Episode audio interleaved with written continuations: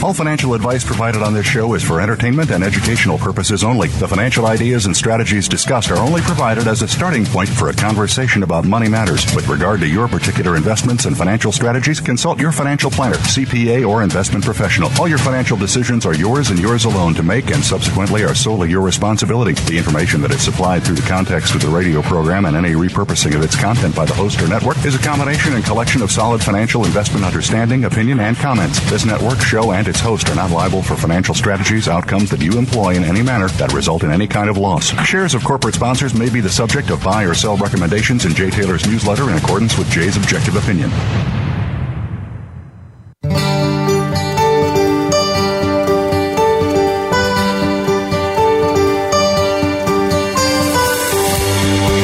Welcome to Turning Hard Times into Good Times with your host, Jay Taylor. This hour will help investors fix issues and achieve personal gain. Now, here's your host, Jay Taylor.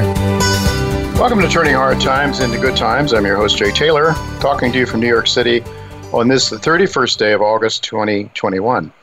And I do want to remind you that I'm the editor of a newsletter called Jay Taylor's Gold, Energy, and Tech Stocks. You can sign up by going to miningstocks.com Miningstocks.com. We like to also uh, mention Chen Lin. What is Chen buying? What is Chen selling at chenpicks.com. And also Michael Oliver, who's with me, and we'll be hearing from him in just a few moments, olivermsa.com. And I also want to thank all of you for listening to this show and encourage you to send in your comments, whatever they may be, uh, to questionsfortaylor at gmail.com. We do want to thank our sponsors, as always, uh, for their sponsorship because that makes this show economically viable. Uh, our sponsors for today's show Novo Resources, Eloro Resources, Hannan Metals, Labrador Gold Corp, Lion One Metals, Eskay Mining Corp, NV Gold Corp, and Firefox Gold. I've titled today's show Fed Taper Talk Fake Out or Shake Out.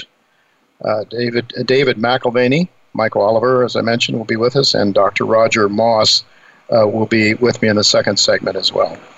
Uh, the Fed has been hinting at a policy of tapering, which seems, which means printing less money to buy U.S. securities, which no one in their right, my, right mind would want to buy, because the interest rates that these instruments are paying are far less than the cost of everything that's going up. So it's a losing proposition to buy treasuries. So who has to buy them? The Fed.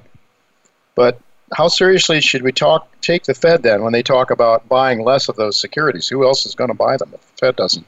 and what happens to the interest rates. I mean, it, it, listening to the Fed talk about taper is about as, I think, about as meaningful and about as credible as listening to Dr. Fauci talk about wearing masks. The Fed assured us just before the dot com crisis, as well as just before the 2008 financial crisis, that the financial markets were sound and under control. Chairman Bernanke assured us that, well, there may be some real estate bubbles here and there, but they are local and, as such, no real threat to the economy overall. But why then should we take Fed taper talk seriously also when you consider the fact that the slightest rise in interest rates will predictably toss the economy, or at least the stock market, over into a deflationary cliff? Is it simply a matter of cognitive dissonance that keeps us believing in the Fed happy talk when the Fed has no politically palatable choice but to hyperinflate the dollar into oblivion in order to pay off debt that cannot be paid in current dollars?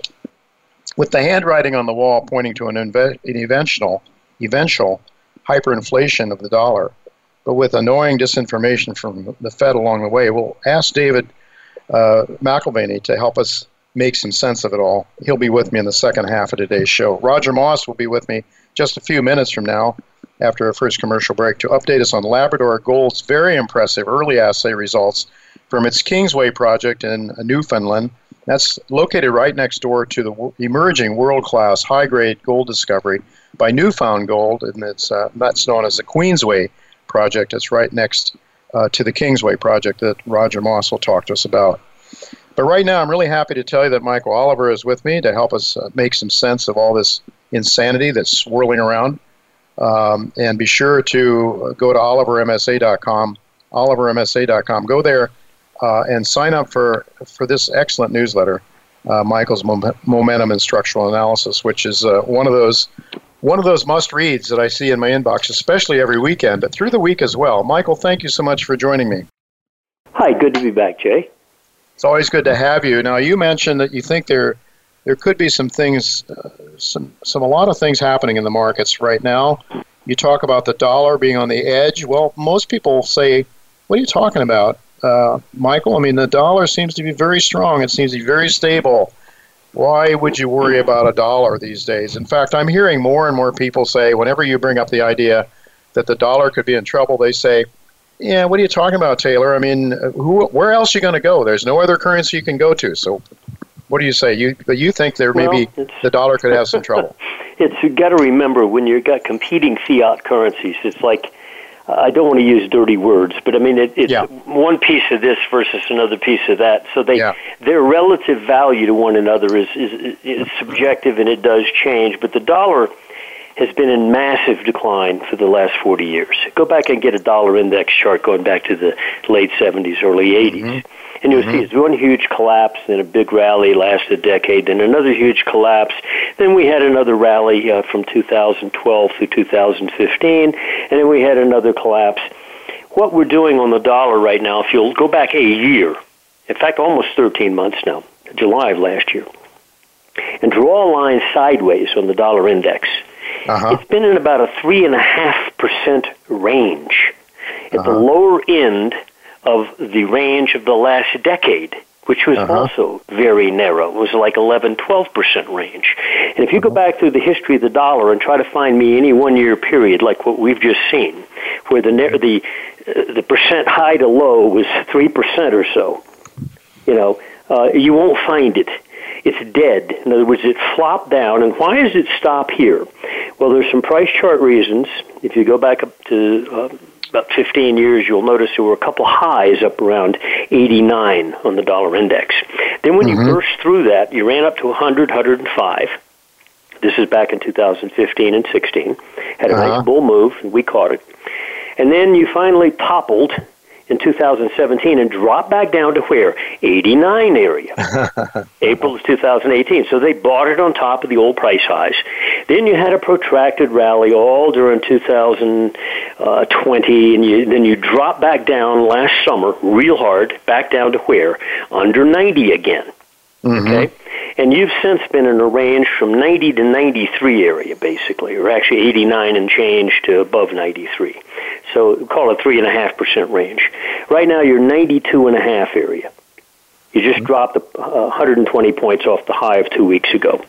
Mm-hmm. Um, our assessment technically is that what's going on here, you can go back to 1988 on an annual momentum chart, which doesn't mean a price chart, but a momentum chart where you measure it versus an annual mean, three year average. And there's an uptrend that connects three major lows, and now we're on it for the fourth time. But each time we hit this line in the last 30 years, uh, you fired off that line. Now we're not. We're laying on the line. We've been laying on it for effectively you know, nine months now. So technically speaking, it looks like somebody who fell to the curbstone and can't get up. Mm-hmm. And people calling this strong, I love it when they do that because it isn't. It's anemic. Mm-hmm. It can't get a rally worth anything. It's not even. It's hardly tradable. I mean, if you mm-hmm. consider a three and a half percent range dynamic, it's not. Now, mm-hmm. if we slip down a point below where we are right now, 9250, mm-hmm. 60 area. If we drop down to about 9150, mm-hmm. the price guys won't notice this because it's not back to the lows down there around 90. Uh-huh. You get to 9150 next month, and we're forecasting that you're going to implode. That the dollar is uh-huh. going to then go down to 90, and if it ever hits 90 again, I think they're going to get out of the way, and you'll see the dollar implode deeply down into the 80s, which will be mm-hmm. a headline type event. And it, it will upset many assumptions that undergird other markets, mm-hmm. debt markets, equity markets, and so forth. So, you know, is that is a major variable, it's going to be an upsetting variable. Mm-hmm. Uh, and I think one market it won't upset will be gold and silver mm-hmm. and commodities in general, for obvious reasons. Mm-hmm. Uh, but I think the quietness that's in the dollar right now has to be watched. You know, always watch the quiet guy. Okay. Yeah. Yep. So, Michael, what you're really what you're what you're really saying here then is uh, you know, I mean, for this argument that everybody's saying, well, you can't, there's no other currency you can go to, what you're saying is, relative to the other bad, they're all bad currencies. They're all mm-hmm. destroying themselves. They're all, their purchasing power is going to 0 mm-hmm. towards zero. Um, but the dollar technically is looking very vulnerable at this stage vis-a-vis the other really bad currencies. Yes, and, and they they rotate, but uh, the dollar has been in a degrading pattern for the last uh, you know since late nineteen uh, early nineteen eighties. If you'll just mm-hmm. look at a chart, punch it up on a screen somewhere, dollar index, uh, and you'll see a huge two major collapses, and I think we're in the process of the third collapse. And I, I'm not sure how low it's going to go, but it, it, I doubt it's going to be the world's reserve currency at the end of the end of, the, end of this next crisis. End of this section. Well, yeah. of course, there's lots of people that will argue with that one, but uh, we'll leave that for another day.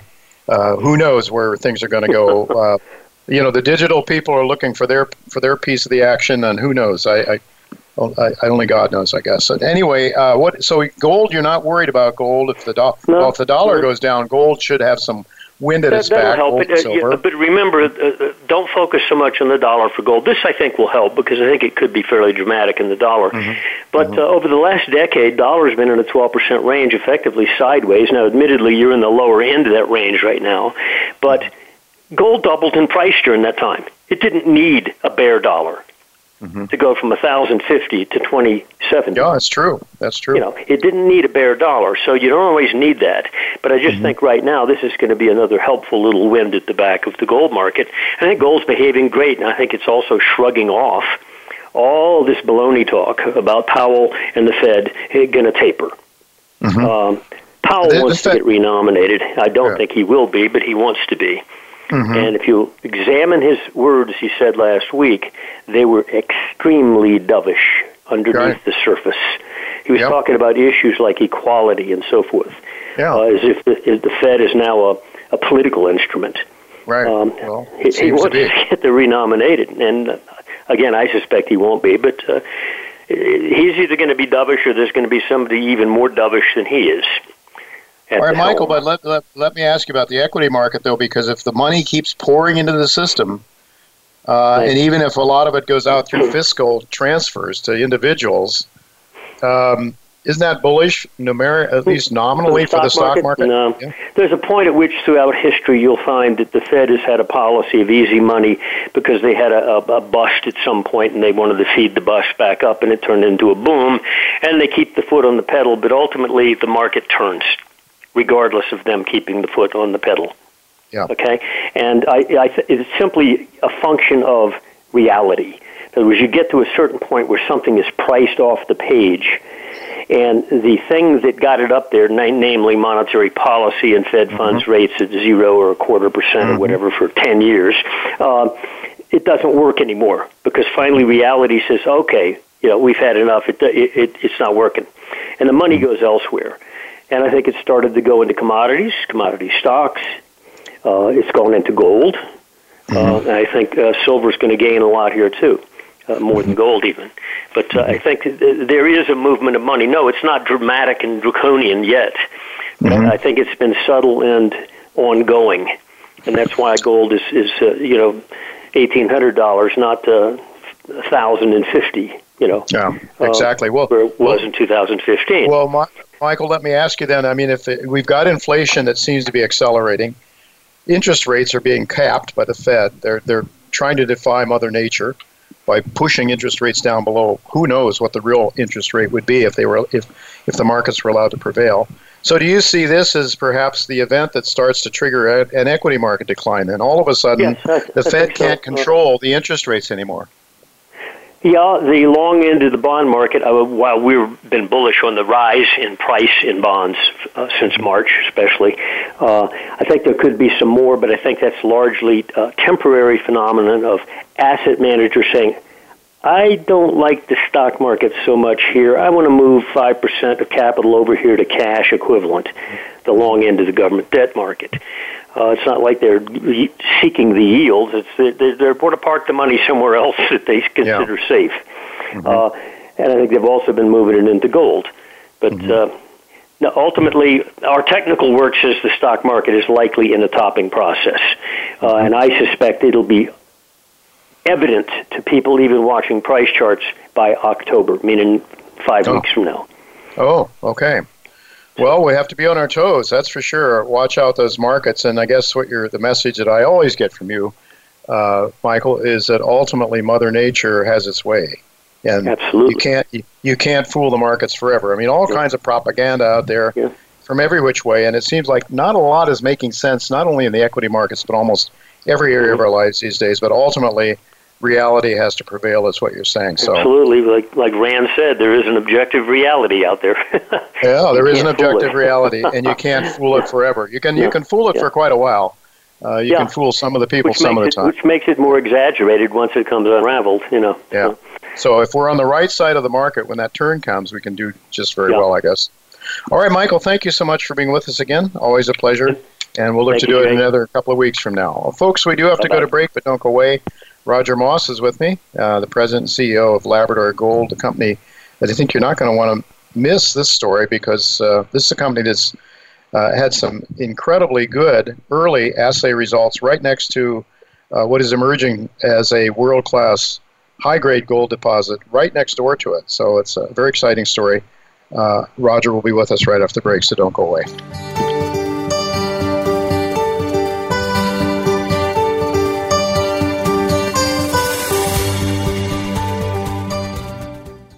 Become our friend on Facebook. Post your thoughts about our shows and network on our timeline. Visit facebook.com forward slash voice America. Firefox Gold is actively exploring in Finland, where recent discoveries have sparked a new gold rush. Firefox controls a major portion of a prospective gold belt, giving the company a distinct advantage for exploration and strategic partnerships. The company's strong international leadership team, combined with its Finland based exploration specialists, will put Firefox on the crest of the coming wave of gold discoveries. Firefox Gold trades on the TSX Venture Exchange under the symbol FFOX. Go to firefoxgold.com to subscribe for updates.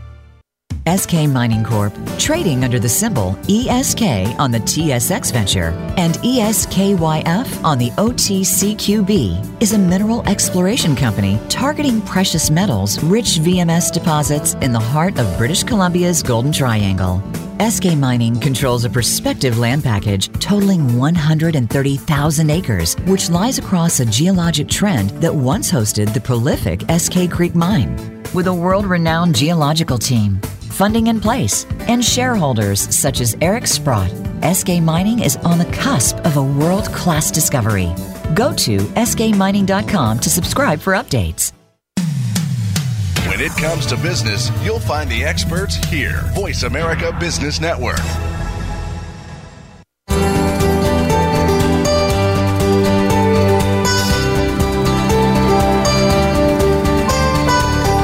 You're listening to Turning Hard Times into Good Times with your host, Jay Taylor. If you have a question or comment about today's show, Jay would love to hear from you at 1 866 472 5790. That's 1 866 472 5790. You can also send an email to questionsfortaylor at gmail.com. That's questions, the number 4, Taylor at gmail.com. Now, back to our program. Welcome back to Turning Hard Times to Good Times. I'm your host, Jay Taylor. Really pleased to have with me once again Dr. Roger Moss. He's the president, and CEO, and a director of Labrador Gold Corp. Labrador Gold has uh, some very exciting early results in its exploration of the Kingsway project in uh, in uh, uh, in Newfoundland, and um, it's it's uh, located along the same belt of rocks that hosts one of the most exciting gold discoveries over the past couple of years, namely the Queensway project, that is being compared to the famous Fosterville uh, deposit in Australia. That was, uh, I, I guess, some people might suggest it was the company maker for Kirkland Lake. And uh, while New Found Gold has had a, a head start in exploring the Queensway project over Labrador in its exploration of the Kingsway project, it is uh, most exciting to note that the uh, the same kind of high grades and same kind of uh, same kind of rocks, I believe that are, are being found by the Big Brother next door are being found uh, that are being found by uh, uh, by uh, by Labrador Gold. So I think this is the most exciting story. It's a company that has relatively small market cap at this stage. is about 152 million shares. Trades LAB in Toronto, NKOSF in the U.S., uh, where Americans can purchase it, as I have. Earlier today, I saw it was selling at about a dollar five in Canadian money, uh, giving it a market cap of just around 160 million in Canadian dollars. So um, Roger, thank you so much for joining me again. Uh, thank you, Jay. It's great to be back. It's really good to have you, especially after seeing this uh, assay that you guys put out just, I don't know, it was a week or so ago. I guess 27th, maybe. Uh, very No, it was very recently anyway. You're 44 grams of gold over 4.28 meters. What an intersection. Uh, but, you know, earlier you had a lot of good ones too, but I guess this is probably the best one so far. Uh, can you talk a little bit about what you've learned so far in your drill program? You get a 50,000 meter drill program going, uh, so you've got a lot of holes drilled already, a lot more to go. But what what can you tell us about what you've learned so far? Well, I think I think the the key takeaway, Jay, is that it ain't easy, and yeah. um, we've uh, we've drilled a lot of holes, and uh, as you said, we've had some we've had some really great intersections. Um, we are uh, beginning to figure it out. Um, but you know, it's uh, this style of mineralization is not uh, is they're, they're, they're not tabular tabular zones. They're, uh, uh-huh. they're they're they're more sort of uh, pencil shaped uh, mm-hmm. zones that, that plunge down. And figuring out that plunge, you can you know you, you can be one side or the other by 10 meters or so and completely miss it. So um, in some ways, that's frustrating, but obviously the prize is uh, is immense once you have figured it out. And um, clearly, our neighbors have have figured it out a while back, and uh, as you say, they had a head start.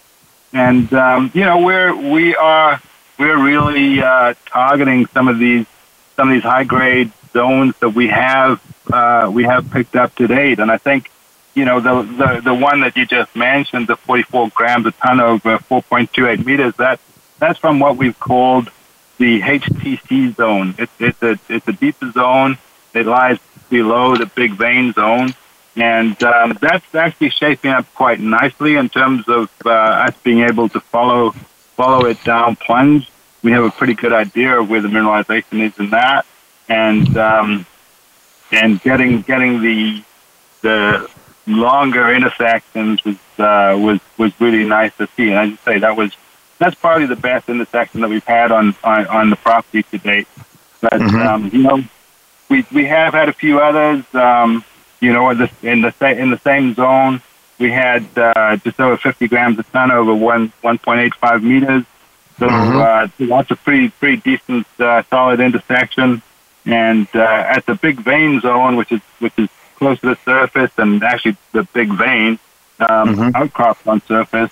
We got a we got a really high grade hit of 275 grams a ton over half a meter. So um, so that the the high grade is there. Um, I think we've demonstrated in our last release that we we also have some width to to some of these uh, some of these high grade intersections. So um, so that's what that's what we're following up, and uh, you know, I think, as you say, the understanding comes with each drill hole and uh, that goes into the model, and um, that's that's essentially what we're doing. Yeah, it's, I think that uh, you probably have to put you have to drill in different directions, I suppose, to try to figure out the geometry of these things, right? Yeah, absolutely. We use, we we usually do uh, we usually do a fan of holes from the single setup mm-hmm. and uh, in, diff- in different directions.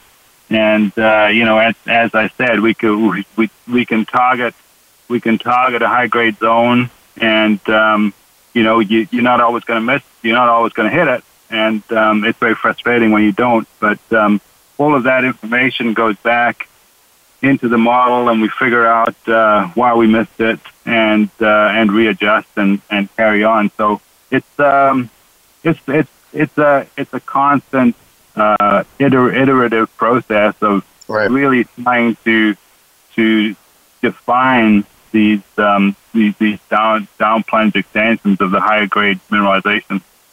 Mm-hmm. You have to keep vectoring in towards the higher grades, I guess. And you know, I, I want uh, to know, Roger. You mentioned the HTC zone. It's a little bit to the east of the uh, big vein. And I, uh, one thing I think these are these mineralizations coming right up to the surface or close to it, right? Yes, they do. Um, so so the um, the big vein outcrops at surface, and that's where we found last fall uh, the um, the initial uh, quartz vein boulder that contained the visible gold that kicked off this area for us. And uh, so that's at surface. We believe that the HTC zone does come out to surface as well up to the northeast, but we haven't we haven't definitively found it at surface yet. Um, but the the holes the holes that we're inter- intersecting, like some of these that uh, we were talking about, these these are only like 40, 50 meters below the surface ver- vertically, and mm-hmm. um, and the hole in the big vein, the big vein zone, that uh, 265 grams a ton is just uh, eight eight meters uh, vertical wow. depth. So very very close to surface mineralization here. Roger, I know the major uh, structure, the the Appleton Fault that runs north northeast southwest um, and parallel to these veins that you're looking at. Do you see? I mean, what role does do you do you see that as a major major feeder or a structural of structural importance to these veins that are off to the west a little ways? And also, I'm wondering if you see the HTC zone and the big vein per, potentially uh, converging at depth at some depth. Uh, well, that's uh, the we're, we're not sure about the HTC and, and big vein converging. It it looks like they might um, as we go down to the southeast, but uh, they're they're still they're still uh, quite a, a ways apart.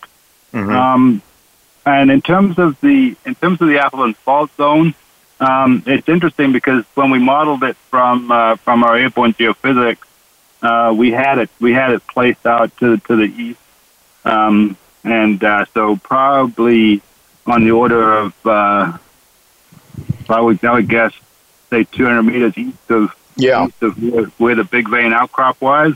Uh-huh. Um, now we we believe that we've intersected it in in our deeper drill holes, and so it's actually it's actually we're we're thinking that at least part of the zone, and um, it appears to be more of a fault zone than a clearly demarcated fault. Um, part of that fault zone, we believe, is now closer to where Big Vein is, and we've also mm. seen in, in, some of the holes uh, evidence of secondary faults that may be coming off Big Vein, um, mm-hmm. and those are clearly clearly important structures. Um, we you have the Appleton Fault bringing in the in the gold bearing fluid, and then getting getting moved out along these secondary and, and third order structures to mm-hmm. the site of where the gold is actually concentrated. So all all of this structure is extremely important in uh, in what we're trying to do and what we're trying to find here. Yeah, and uh, yeah, so I understand that you're sort of vectoring towards the higher grades, and you do have to do a lot of drilling. As you said, it's not easy. But when I look at this, um, you know, I'm, you, I know that you're, you know, so you're sort of concentrated in a small area right now, but you've got some 12 kilometers of strike length along this uh, this uh, fault zone. Um, what, so you're doing some some work, I guess, some probably some surface work, some some geological scouting going along that that whole 12 kilometer trend, I suppose. Yeah, absolutely. I mean, I think you know, New Found Gold has, has proved, proven that the Appleton Fault Zone is a prolific, a pro, prolific structure that it hosts, or, or at least is associated with with gold occurrences. Um, and uh, you know, the the big vein the big vein occurrence on our property would be another one. Um, and we believe there are others. We have indications of others. Um, a few news releases ago, we talked about till samples, and those till samples. It, it sounds boring to most people because why mm-hmm. why are you going to talk about dirt when we want when we want to talk about visible gold in drill core? but in fact, in fact, what that told us was that about I think it's about 800 meters north of Big Vein, there mm-hmm. is the likelihood of another occurrence that could be another Big Vein. Now mm-hmm. we've got a we've got a lot of work to do to prove that up, but um, those pristine gold grains, and by pristine I mean they they're they're like very very delicate shapes. They haven't been folded and rolled into a ball. Um, they're still they still have jagged edges. So that that didn't come from very far. It didn't come from as far as Big Vein. So we believe that there's there's another gold occurrence waiting to be sc- discovered up in that area. We're mm-hmm. also doing all the way along the Appleton Fault. We're doing soil sampling, we're doing prospecting, and we're especially targeting the east side of the fault. Um, as you probably know, um, New Found Gold has found most of their best intersections on the east side of the Appleton Fault. Big Vein mm-hmm. is on the west. Big uh-huh. Vein is on the west side of the fault. Now, we don't believe that it really matters whether, whether you're on the west side or the east side of the fault as long as you have the structures, those second and third order structures coming off the Appleton Fault. Um, but we do, we are starting to, to do a lot of work on the east side of the, of, mm-hmm. of the Appleton Fault. And uh, we think that we're going to be able to, uh, to come up with a few more gold occurrences that along that fault. So the whole 12 kilometers are in play, um, and by the end of this field season, which will probably be when when the snow covers the ground, say November, mid-November, mm-hmm. uh, drilling drilling will continue, but the prospecting and mapping will be shut down. But by mm-hmm. that time, I I suspect that we would have three or four really good targets for diamond drilling, mm-hmm. and. Uh, we we're waiting right now for uh, permits for our um, for our fourth drill rig, and that fourth drill rig is going to be the rig that will be drilling those targets identified during our during our field work. So mm-hmm. we'll we'll still have the three drilling at Big Vein, but we're also going to be drill testing other targets all along that Appleton Fault. Mm-hmm. Um, with just a couple of minutes left here yet, I, I know there's some reference to uh, epizonal gold deposit in your uh, in your literature. Those of us who have followed several stories that Dr. Quinton Hennigh has worked on, we know that the Fosterville and your neighbor next door, we're talking about epizonal, seems to be a very exciting uh, portion of an orogenic deposit. Uh, and I know that Dr. Hennigh said something the other day. He likes to see the sort of flat terrain because it suggests that those higher uh, lower grades have been eroded away, and you have right near surface these high grades in epi- epizonal uh, zone. And so, you know, I, I, know he's extremely bullish on your story uh, as well. But any comments on this notion of, ep- of epizonal gold deposits? Yeah, I think uh, you know they obviously they're they're they're something that's been brought to attention since um, since the discovery of the Swan Zone, Fosterville, at mm-hmm. least like in, in terms of in terms of being brought to investors' attention, as you mentioned, it was perhaps a company maker for Kirkland Lake.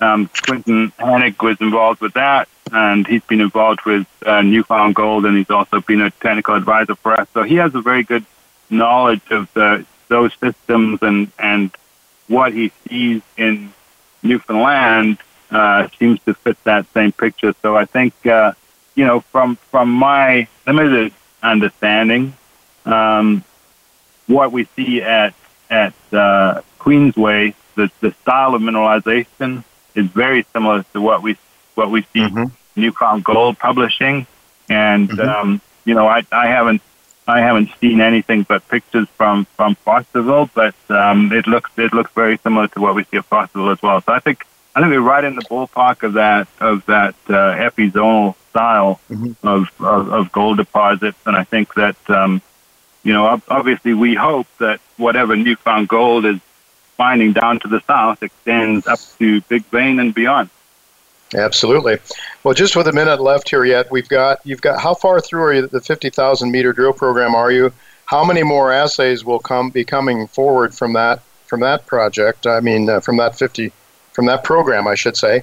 Uh, and then, how well funded are you to take you into uh, through the rest of this year? All right. Well, the the, the, the funding one is the easiest one to answer. Um, we have uh, 30, 35 million in the bank, Good. Canadian. Uh-huh. So um, so we're we're well funded for uh, for the foreseeable future. We expect to continue drilling through the winter and into the spring next year. Um, our how many meters have we drilled? We've probably we drilled 60 holes. I think we're probably over 11,000 meters by now. I, I, don't know the mm-hmm. exact figure, but uh, it'll it'll be between 11 and 12,000 meters. Um, mm-hmm. And uh, assays from the lab is always a tricky one. Um, yeah. I think I think of those 60 holes, we probably have assays back, and we've reported um, perhaps between 30 and 40 of those holes. Mm-hmm. So I'd say about 35 holes we've probably reported we have Mhm. assays back for. And Mhm. uh, so, so there's a bunch of assays still in the lab. Um, as you know, the lab turnaround times are, are not great, but um, you know the labs are working overtime to try and get the results out. So there's not there's not much we can do, but uh, other than sit and wait. But uh, No, I they, think- they, they they do give us good service. I don't want to I don't want to make it sound like they're not uh, they're not doing their job. They're just they're just overwhelmed with the They're amount of with samples that they're getting, especially out in Newfoundland. All right, Roger. Well, we'll have to leave it go at that. I think we'll be wanting to watch real closely uh, assays that will be forthcoming now as the labs get back to you, right? We should have a steady diet of those uh, through the end of the year, I would think, then. Yeah, absolutely. You know, I, I mean, we, we get we get the assays out as, as soon as we can, and um, we'll continue to do that. And uh, yeah, I think uh, I think I, I don't want to predict anything, but I, I'm sure I'm sure we'll we'll have some uh, some assays out in in early to mid September. Excellent. All right, we'll have to leave it go at that, Roger. Thank you so much for sharing uh, with our listeners the update on this very exciting, I think, very promising story that you have uh, with your company. So uh, we'll look to catch up with you again sometime in the not too distant future. Absolutely. Thanks very much, Jay. Always appreciate right. it. Thank you, Roger. Well, folks, we do have to go to break now, but don't go away because David McAlvany will be with us. Uh, David McAlvany of McAlvany Wealth Management. Want to find out what he's doing uh, in these very uncertain markets. So don't go away. We'll be back with David McAlvany.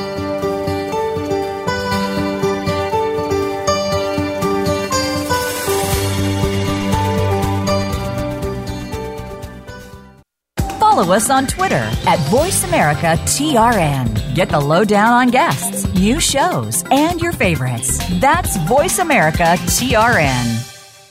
Lion One Metals is focused on high grade gold in Fiji, led by legendary Canadian financier Walter Berukoff. Lion One is permitted for production and drilling for discoveries in one of the most exciting high grade gold projects in the prolific South Pacific Ring of Fire. Lion One trades on the TSX Venture Exchange under the symbol LIO and on the OTCQX under the symbol LOMLF. Go to our website at liononemetals.com for more information about Lion One Metals and high grade gold in Fiji.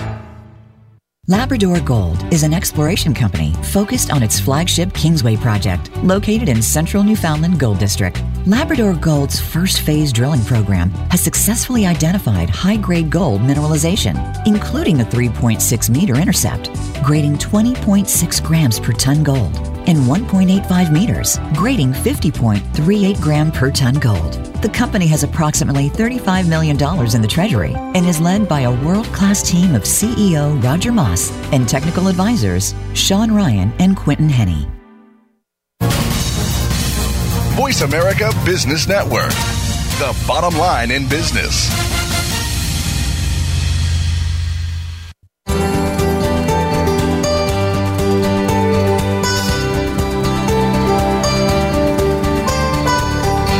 Listening to Turning Hard Times into Good Times with your host, Jay Taylor. If you have a question or comment about today's show, Jay would love to hear from you at 1 866 472 5790. That's 1 866 472 5790. You can also send an email to questionsfortaylor at gmail.com. That's questions, the number 4, Taylor at gmail.com. Now, back to our program. Welcome back to Turning Hard Times into Good Times. Uh, we've got a disappointment. Uh, David McAlvany was scheduled to be our guest, but there's no David McAlvany to be found. And so um, I'm going to uh, just pass along some of uh, comments of my own to fill in the time here. Um, it is uh, always uh, something I should be ready for because one never knows when, for whatever reason, guests don't show up. Other the 13 years that I've, uh, 11 or 12 years I've been doing this show, uh, it's happened a couple of times, and um, most of the time the guests are there, but this time not so. Uh, in, in any event, I just want to maybe just comment a little bit on the markets from my perspective. It seems impossible, um, improbable to believe that the Fed can, uh, that there's any way that the Fed can really tighten or, uh, or, or start uh, discontinue QE. Uh, they tried uh, some time ago, uh, uh, and they tried to, to pull back the purchases of, of securities, and it didn't work at all. Uh, immediately, interest rates started to rise, and the stock market tanked. And I think that we can pretty much expect that that is going to happen at some point here as we go forward. Um, I might just, uh, I have some of David McAlvany's, I was going to talk to him about the, his weekly hard asset insights. Um, and David uh, just talked about volatility that occurred the previous week. And then, of course, um, we, we had the soothing talk from Jackson Hole and the uh, uh, we had some very soothing talk from the Federal Reserve last week. Uh, in the end, you know, when push comes to shove, the politicians and the central bankers always take the easy way out. And we've been taking the easy way out ever since Nixon took us off the gold standard in 1971. The easy way out, uh, the uh, military industrial complex wanted to engage in wars and build the empire, but in order to do that, they had to pay for um, they had to pay for the um, uh, you know they, they couldn't the, the politicians couldn't tax uh, Americans uh, without losing their votes.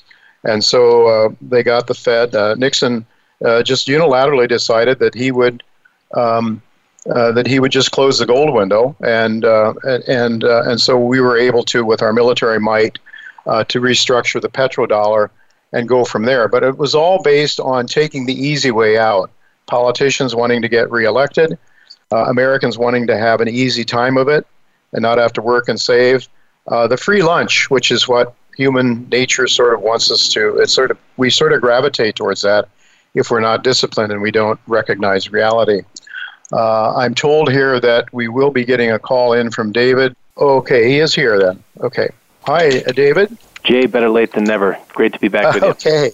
Yeah, thanks for joining me. Uh, let me just ask you, I wanted to talk to you a little bit about, I wanted to talk to you about your last weekly hard asset insights uh, that I think people should really take advantage of. Um, they go to your website, the McAlvany Wealth Management website, and um, yeah. So you, I mean, it seems to me that uh, that it's impossible almost uh, for the for the Fed to really start raising rates or just start um, discontinuing QE. What are your thoughts?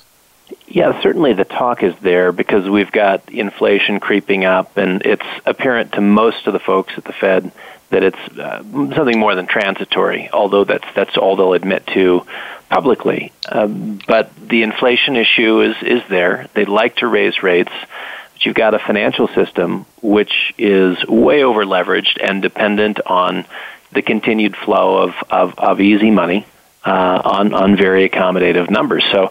I, I I think you're right. I think it's going to be um, challenging for them to move away from that posture. As much as they'd like to, as much as it makes sense to, there's a consequence to doing so, and, and, and this is a price that they'll have to pay given the fact that they've kind of overstayed at this point way too long on the accommodative side of things. Well, I don't know, uh, way too long. As far as I'm concerned, David, they've been doing it for decades. And, um, you know, I was just talking, uh, waiting for you to come on here. Uh, I'm a lot older than you. I'm closer to your father's age, and we remember the days when Richard Nixon uh, closed the gold window. And we, as I recall, the U.S. was having trouble financing Vietnam. It was having trouble uh, with the um, with the welfare state that was being expanded by President Johnson. And when Nixon come along, I mean, what were the politicians going to do? Raise taxes to pay for a war that people didn't understand? Were they going to raise taxes to pay for socialism? wasn't a, a winning deal politically. So Nixon took the easy way out. Don't you think we've been taking the easy way out for generations almost? We have. You know, inflation is one version of the easy way out, and now we've got a new version of that coming, which is financial repression. They've held interest rates low uh, at an artificial level for a long time now. Uh, following the global financial crisis, they've they've been held uh, artificially low, and so you get kind of the one-two punch. On the one hand, you can't buy as much as you used to, as everything's costing a little bit more. And repression is this idea that you're also not getting the income that you expected mm-hmm. off of the savings that you've set aside, and you know that acts as a subsidy for those who are deeply in debt, including the government. So that one-two punch of inflation and financial repression, it is the easy way out. And you know, Keynes was not critical. I think it was actually complimentary of inflation, saying you know, not one in a mm-hmm. million people will understand what you're doing, mm-hmm. and, and that's mm-hmm. one of the reasons why it's a great policy. But great mm-hmm. not for us, of course, but great if you're pragmatic and don't mind hurting your own people. Right. From a political point of view, it's an excellent policy. Uh, and and especially if you can keep them in the dark, uh, down on the mushroom farm, as they like to say.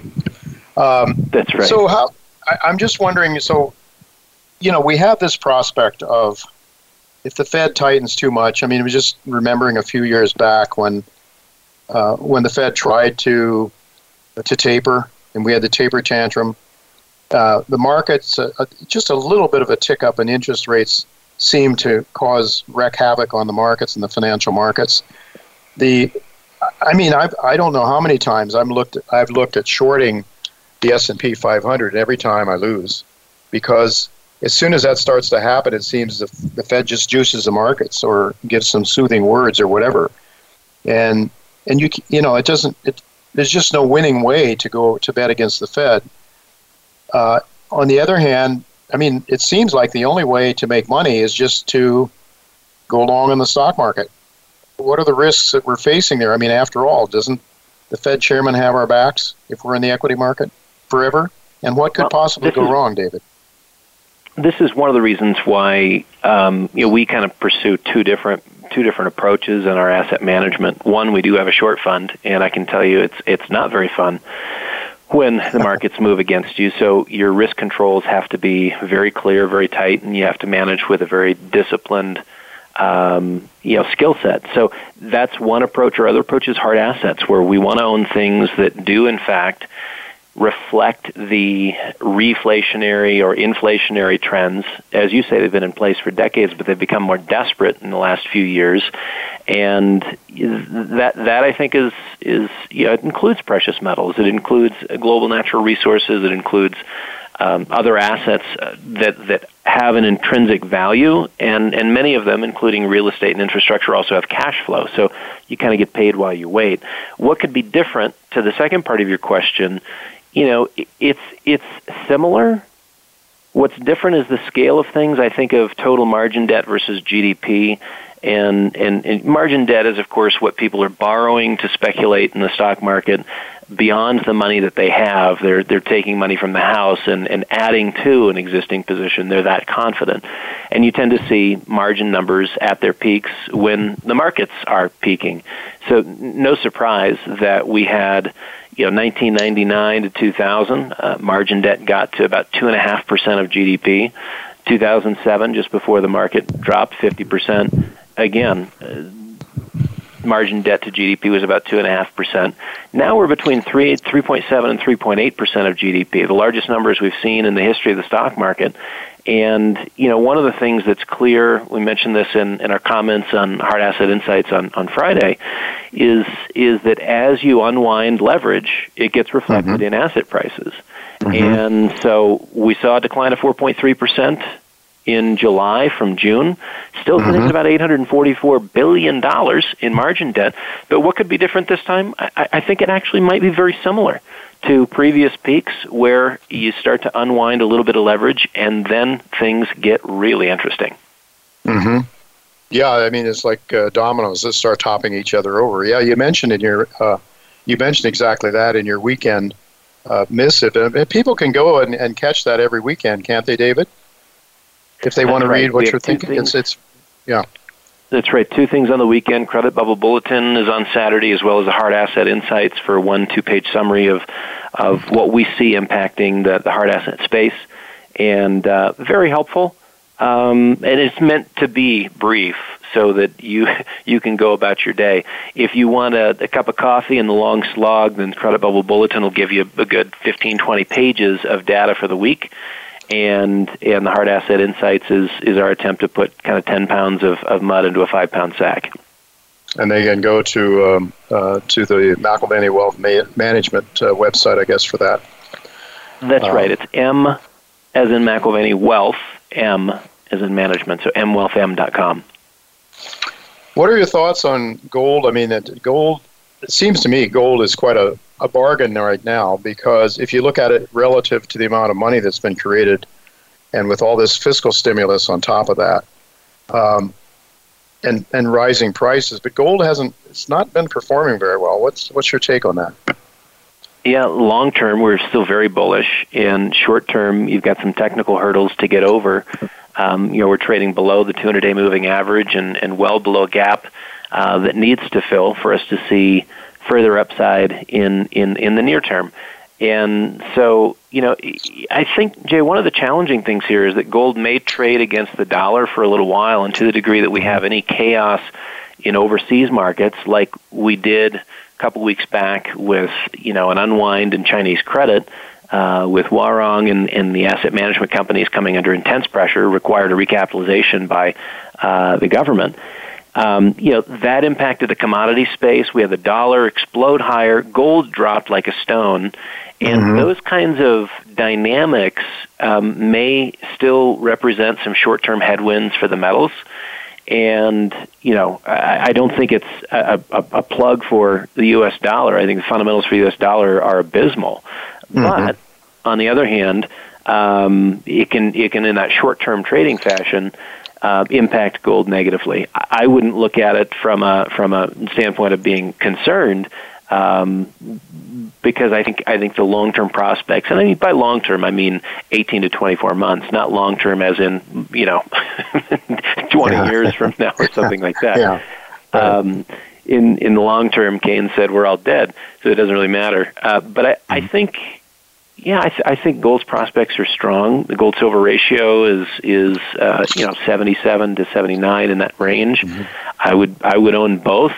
Um, mm-hmm. Looking at the miners compared to the metals, you've got the same kinds of ratios as we had back in the year 2000.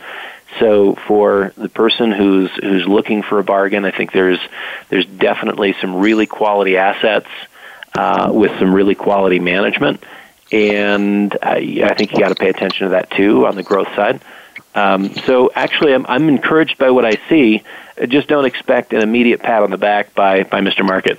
Okay.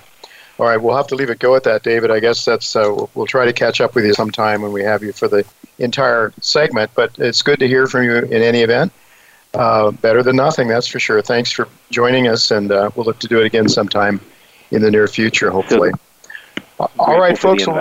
Thank you, Jay. You bet. You bet, David. Uh, okay, well, that is it for this week, folks. Next week, Frank Holmes will join us, and uh, we'll be talking to the CEO of NV Gold. Until then, goodbye and God's blessings to you.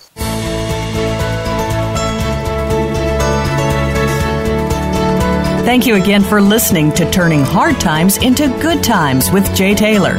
Please join us again next Tuesday at noon Pacific Time, 3 p.m. Eastern Time on the Voice America Business Channel.